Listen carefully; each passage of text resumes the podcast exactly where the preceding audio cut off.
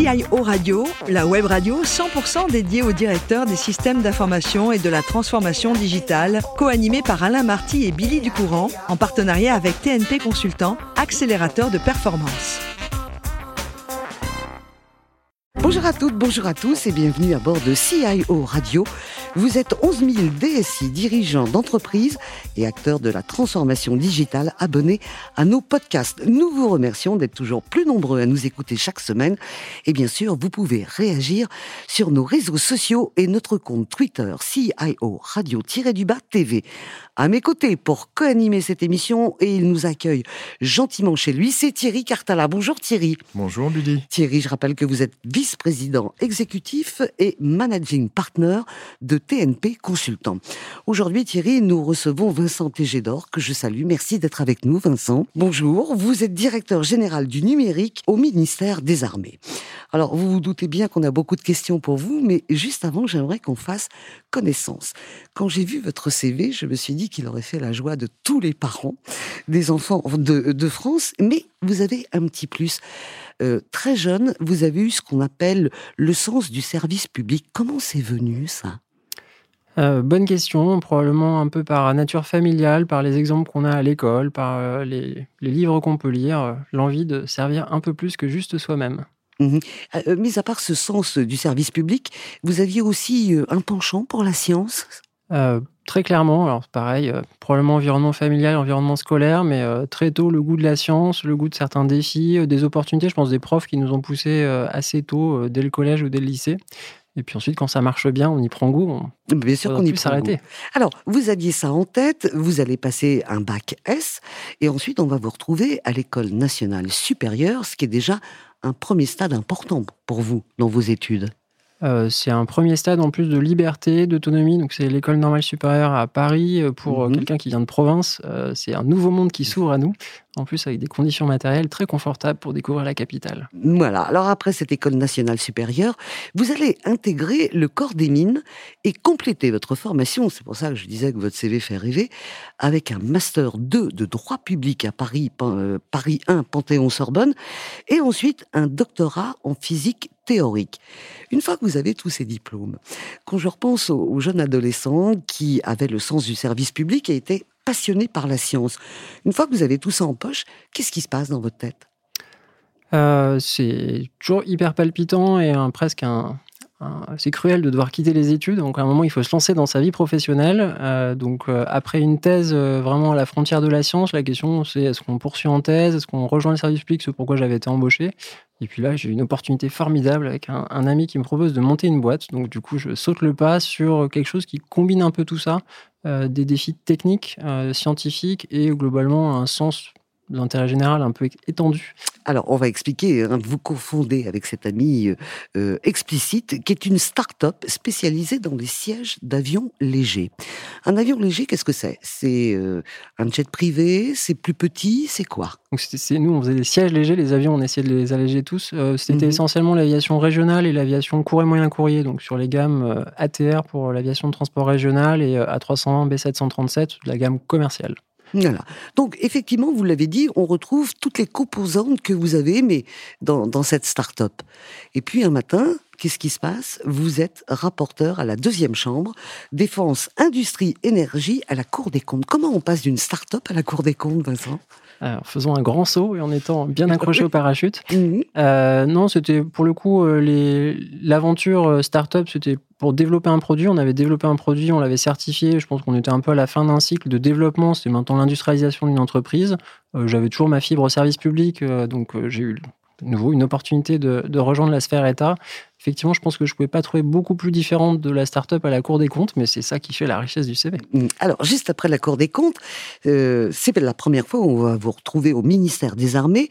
Vous êtes sous-directeur de la transformation et de l'innovation. Et en deux mille vingt, vous partez au ministère des Finances. Vous faites la même chose au ministère des Finances que ce que vous aviez fait ?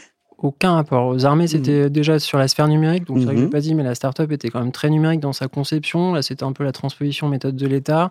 Et à Bercy, c'est plutôt le ministère de rattachement traditionnel du corps des mines, donc je faisais du droit. ce qui était la deuxième patine de formation, et plus spécifiquement des aides aux entreprises pendant la période Covid. Voilà, alors là, ça, il y avait beaucoup de boulot. Et enfin, en deux mille vingt-deux, ça fait deux ans maintenant, hein, puisque nous sommes déjà en deux mille vingt-quatre, vous devenez directeur général du numérique au ministère des Armées.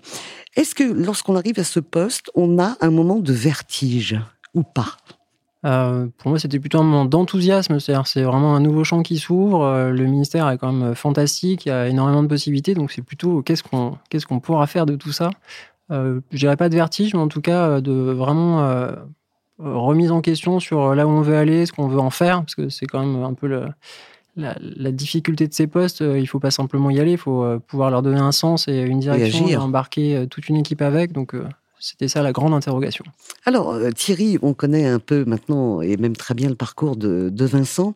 Je suppose que euh, une des premières interrogations que vous allez euh, vous poser, c'est comment être souverain et supérieur sans un cloud français euh, puissant. Est-ce que c'est un avantage concurrentiel, un calcul cyber, des données satellites ? On va démarrer avec ça, Thierry. Non, mais on, on soulève la question de la souveraineté, parce qu'effectivement, les systèmes de défense, euh, ils sont souverains qu'à partir du moment où ils maîtrisent leur technologie, sinon ils ne le sont pas. Alors, j'ai lu, effectivement, et ça m'a accroché l'œil, euh, que, effectivement, vous aviez un, un sujet avec Internet, parce qu'effectivement, par définition, euh, Internet, c'est ouvert. Mais alors, c'est pas de bol, parce que c'est lui qui fait tourner le cloud. Donc, du coup, il vous en faut un, vous allez faire comment ? Euh, là-dessus, euh, donc, il y a un peu deux sujets. Il y a un premier sujet qui est comment on a nos réseaux au ministère des Armées. Le, le principe de base, c'est que notre réseau, il n'est pas adhérent à Internet, ou en tout cas, on est capable de s'en passer. Euh, donc, ça nous libère quand même de pas mal de contraintes, et ils sont construits comme ça, et plus l'information est sensible, plus on est loin d'Internet avec des couches de séparation physique.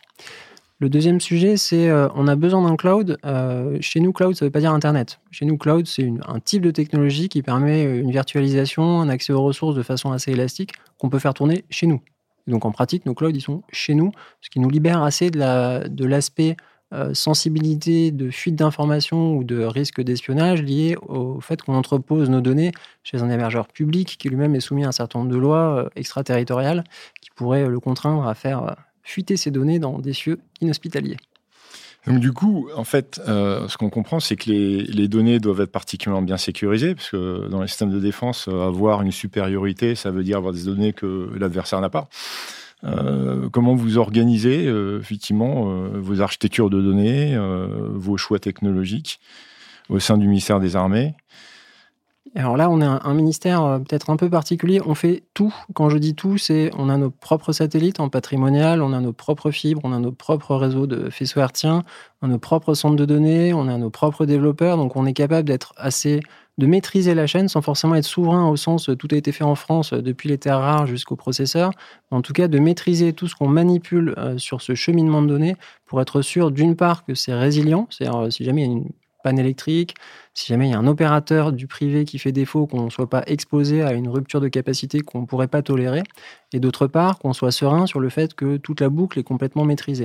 C'est un choix qui est extraordinairement onéreux, complexe, ça nécessite beaucoup de R H pour entretenir tout ça, donc c'est pour ça que quand on regarde le périmètre numérique du ministère des Armées, c'est plus de cinquante pour cent du périmètre État, parce qu'il faut entretenir toute cette chaîne et l'exploiter, mais sur la partie vraiment opérationnelle, ça garantit qu'il y a zéro fuite de données. On va même un peu plus loin, c'est que même les liaisons de données, quand on est en, en radio électrique, il ne faut pas qu'elles soient brouillées. Donc on a des problèmes de diffusion du signal, de maîtrise des formes d'ondes, de maîtrise des émetteurs-récepteurs, de maîtrise des chiffreurs, pour être sûr que sur toute la chaîne, tout se passe bien. Ah, bien, une question immédiate. On ne parle que de la crise des talents en ce moment. Comment vous faites pour récupérer toutes ces compétences techniques de chiffrement, de transmission radio, de développement, software, de stockage des données, euh, parce que vos collègues dans les autres ministères, euh, ils pleurent. Donc vous, vous avez trouvé une martingale.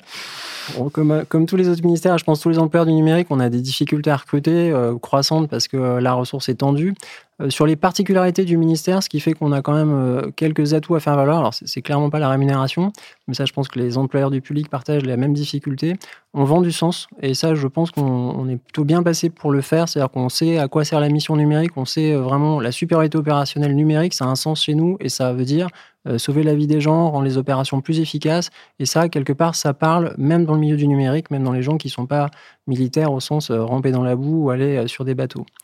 La deuxième chose qu'on a d'un peu particulière, c'est que l'armée, ça reste un formidable ascenseur social. on est capable de recruter des gens qui n'ont pas des grandes qualifications et de les faire grandir. Et ça, ces parcours-là, c'est pas uniquement piocher du doctorat qui a une très très forte compétence sur un milieu très ciblé, c'est être capable de recruter des gens qui ont le bac ou parfois pas tous le bac et progressivement de les faire monter en compétences, y compris sur des métiers techniques. Ça, on n'en fera pas des docteurs en I A. En revanche, pour faire de l'administration, de l'exploitation ou même sur les métiers de la donnée, être capable de parler un petit peu avec les experts métiers, ces gens-là sont en fait euh, hyper moteurs. Le fait qu'on les accompagne dans leur trajectoire de montée en compétences, ils nous sont un peu plus fidèles. D'accord. Vous faites quand même appel à des prestataires ou c'est très limité ? Non, pour le coup, on a aussi des recours aux prestataires. Alors, toujours pareil. Ce qui est important, vous parlez de souveraineté, chez nous, c'est plutôt la maîtrise. C'est-à-dire, on ne peut pas tout confier à des prestataires, mais sur certains segments de marché, on peut difficilement tout faire tout seul ou sinon on irait trop lentement.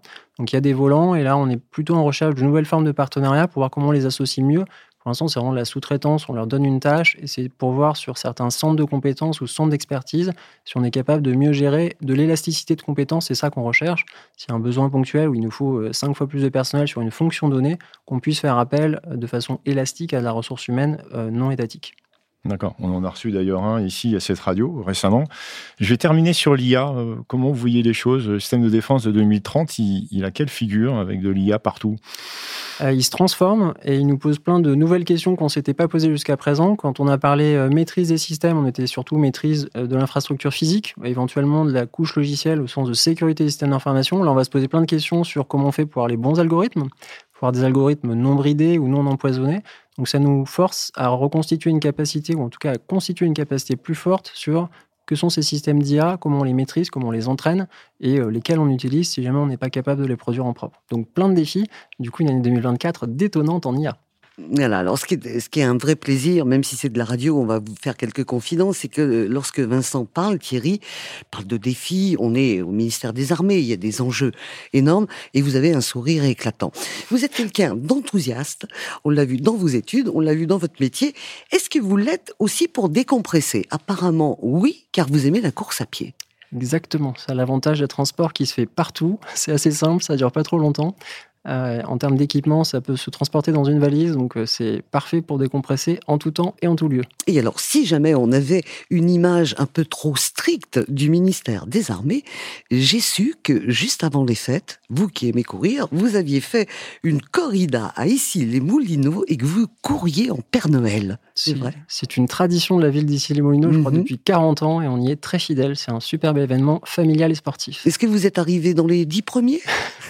Non, pour le coup, c'est pas une performance, donc c'est plutôt pour courir en famille.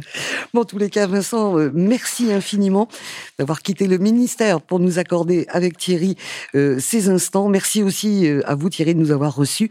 Et pour vos questions, c'est la fin de ce numéro de C I O Radio.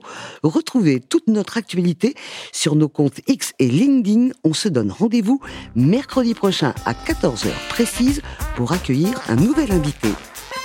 L'invité de la semaine de C I O Radio, une production B to B Radio en partenariat avec T N P Consultants, accélérateur de performance.